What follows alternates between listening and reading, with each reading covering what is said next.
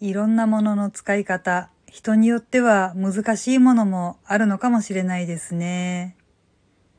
どうも、あじたまです。今回は、あ、それはもしかして落とし穴だったかもしれないっていうものの使い方についてちょっとお話ししたいと思います。まあ大したことはないんですけれどもね。私、ウォーキングを日課にしてるんですけれども、スーパーに時々立ち寄って水分補給をするんですよね。スーパーね、場所によってはジュースとかのベンダーの横にお茶とかのサーバーを置いてくれてるところがあって、あったかいお茶と冷たい水と熱湯が出るサーバーがあるんですよ。で、私、ウォーキングの途中にちょうどそのスーパーがあるので、どうしても喉が渇いた時にはそこへ寄ってそのサーバーで冷水をコップ一杯もらって飲むことが割とあるんですけれども、いいんですよ。そこのスーパーではしょっちゅう買い物するから。まあそういう持ちつ持たれつな関係で結構お世話になっているんですけれども、時々ね、年配のご婦人がそのサーバーの前で困っていらっしゃるのを見かけることがあるんですよ。どういうことなのかっていうと、あったかいお茶っていうのはボタンを一回ポンと押すと適量出てくるようになってるんですけど、冷水と熱湯はね、押してる間だけ出てくる仕様になってるっていうのは多分皆さん見たことがあるかなと思うんですけど、どうやらそれがわからないみたいで、一回ポンと押したら確かにちょろっと出てくるんですけど、連続で押し続けてる間だけ出てくる仕様になっているもんだから、ポンと一回押しただけだと、ほとんど、まあほぼ出てこないわけですよね。で、何回かもう不思議そうにカチカチカチカチ押していらっしゃるんですけど、当然のことながら押してる時間が短いもんだから出てこないわけですね。でも、おかしいなーっていう感じでこう、ちょっとイラついた感じでガチャガチャガチャガチャやっていらっしゃるんで、どうされましたか？ってちょっとこちらが声をかけると、すごーくなんかこう何とも言えない困ったような怒ったような声、あの感じで、こちらを見るので、ああ、それですか。それね、熱湯と冷水はボタンを押してる間だけ出てくるんですよってこっそり教えて差し上げるんですけれどもね。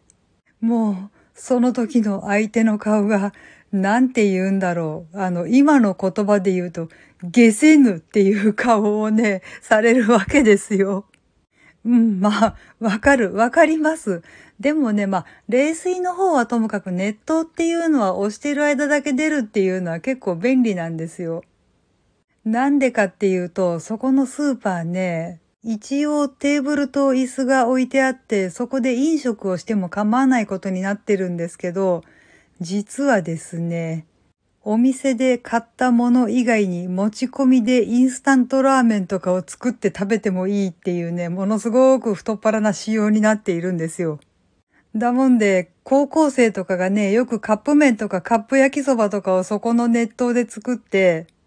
手を洗ったりとかっていうシンクとはまた別に、そういうお湯とかを捨てられる用の場所っていうのがあってですね、そこでなんかこうカップ焼きそばのお湯を捨てたりとかってしてる光景をよく見るんですけれどもね、そういったわけで熱湯は押してる間だけ出るんですけど、せめて冷水はね、コップ一杯こう、ちょっと押したらジャーっと出てくる仕様にしててもいいんじゃないだろうかと思わなくもないんですけど、ただまあ、あったかいお茶、まあ、暑いっていう猫舌な人にとってはやっぱり多少ぬるめに設定されてたとしても、ごめんなさい、滑舌悪かったですね。多少ぬるめに設定されていたとしても、やっぱり熱いものは熱いということで、ちょっとだけ冷水を混ぜてぬるくするっていうことができるので、まあ、それも押してる間だけちょっと出るっていうのが正解のような気がするんですけど、もう一気に入っててほしい、すぐ飲みたいっていう人にとっては、押してる間だけ出るはやっぱり結構イラつく仕様ではあるんですよね。というわけで、そうやって私が押している間だけしか出ませんよって教えてあげたらね、必要な量だけボタンを押して心置きなく飲んでいらっしゃるのを見ると、ああ、よかったなーって、ちょっといいことしたのかなーって思うんですけどね、結構な頻度で見かけることがあります。というわけで結構な頻度で教えてあげることになりますね。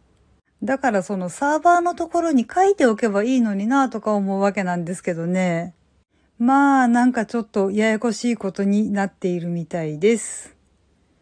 はい。というわけで今回はそれは割とわからないことだったんだなーっていうお話をしてみました。